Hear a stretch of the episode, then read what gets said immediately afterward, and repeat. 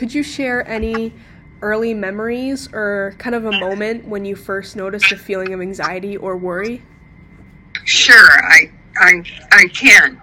Um, when I was only 19, I was in Flor in um, France by myself with Mhm. well with my husband, of course, and I was pregnant and I was very very homesick, Yeah.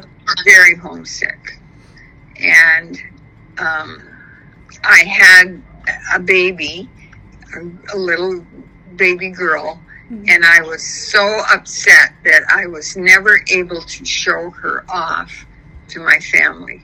Mm. Yeah. That would be so hard, especially being so far away from home and your family wanting to see your children, but you have to be somewhere else super far away. That's Um, right. It, it was very stressful. Yeah. And when you got back, um, were you worried about how people would perceive you or what would go on or, you know, any waves of anxiety about your kids when you got back or in, of their health or whatever?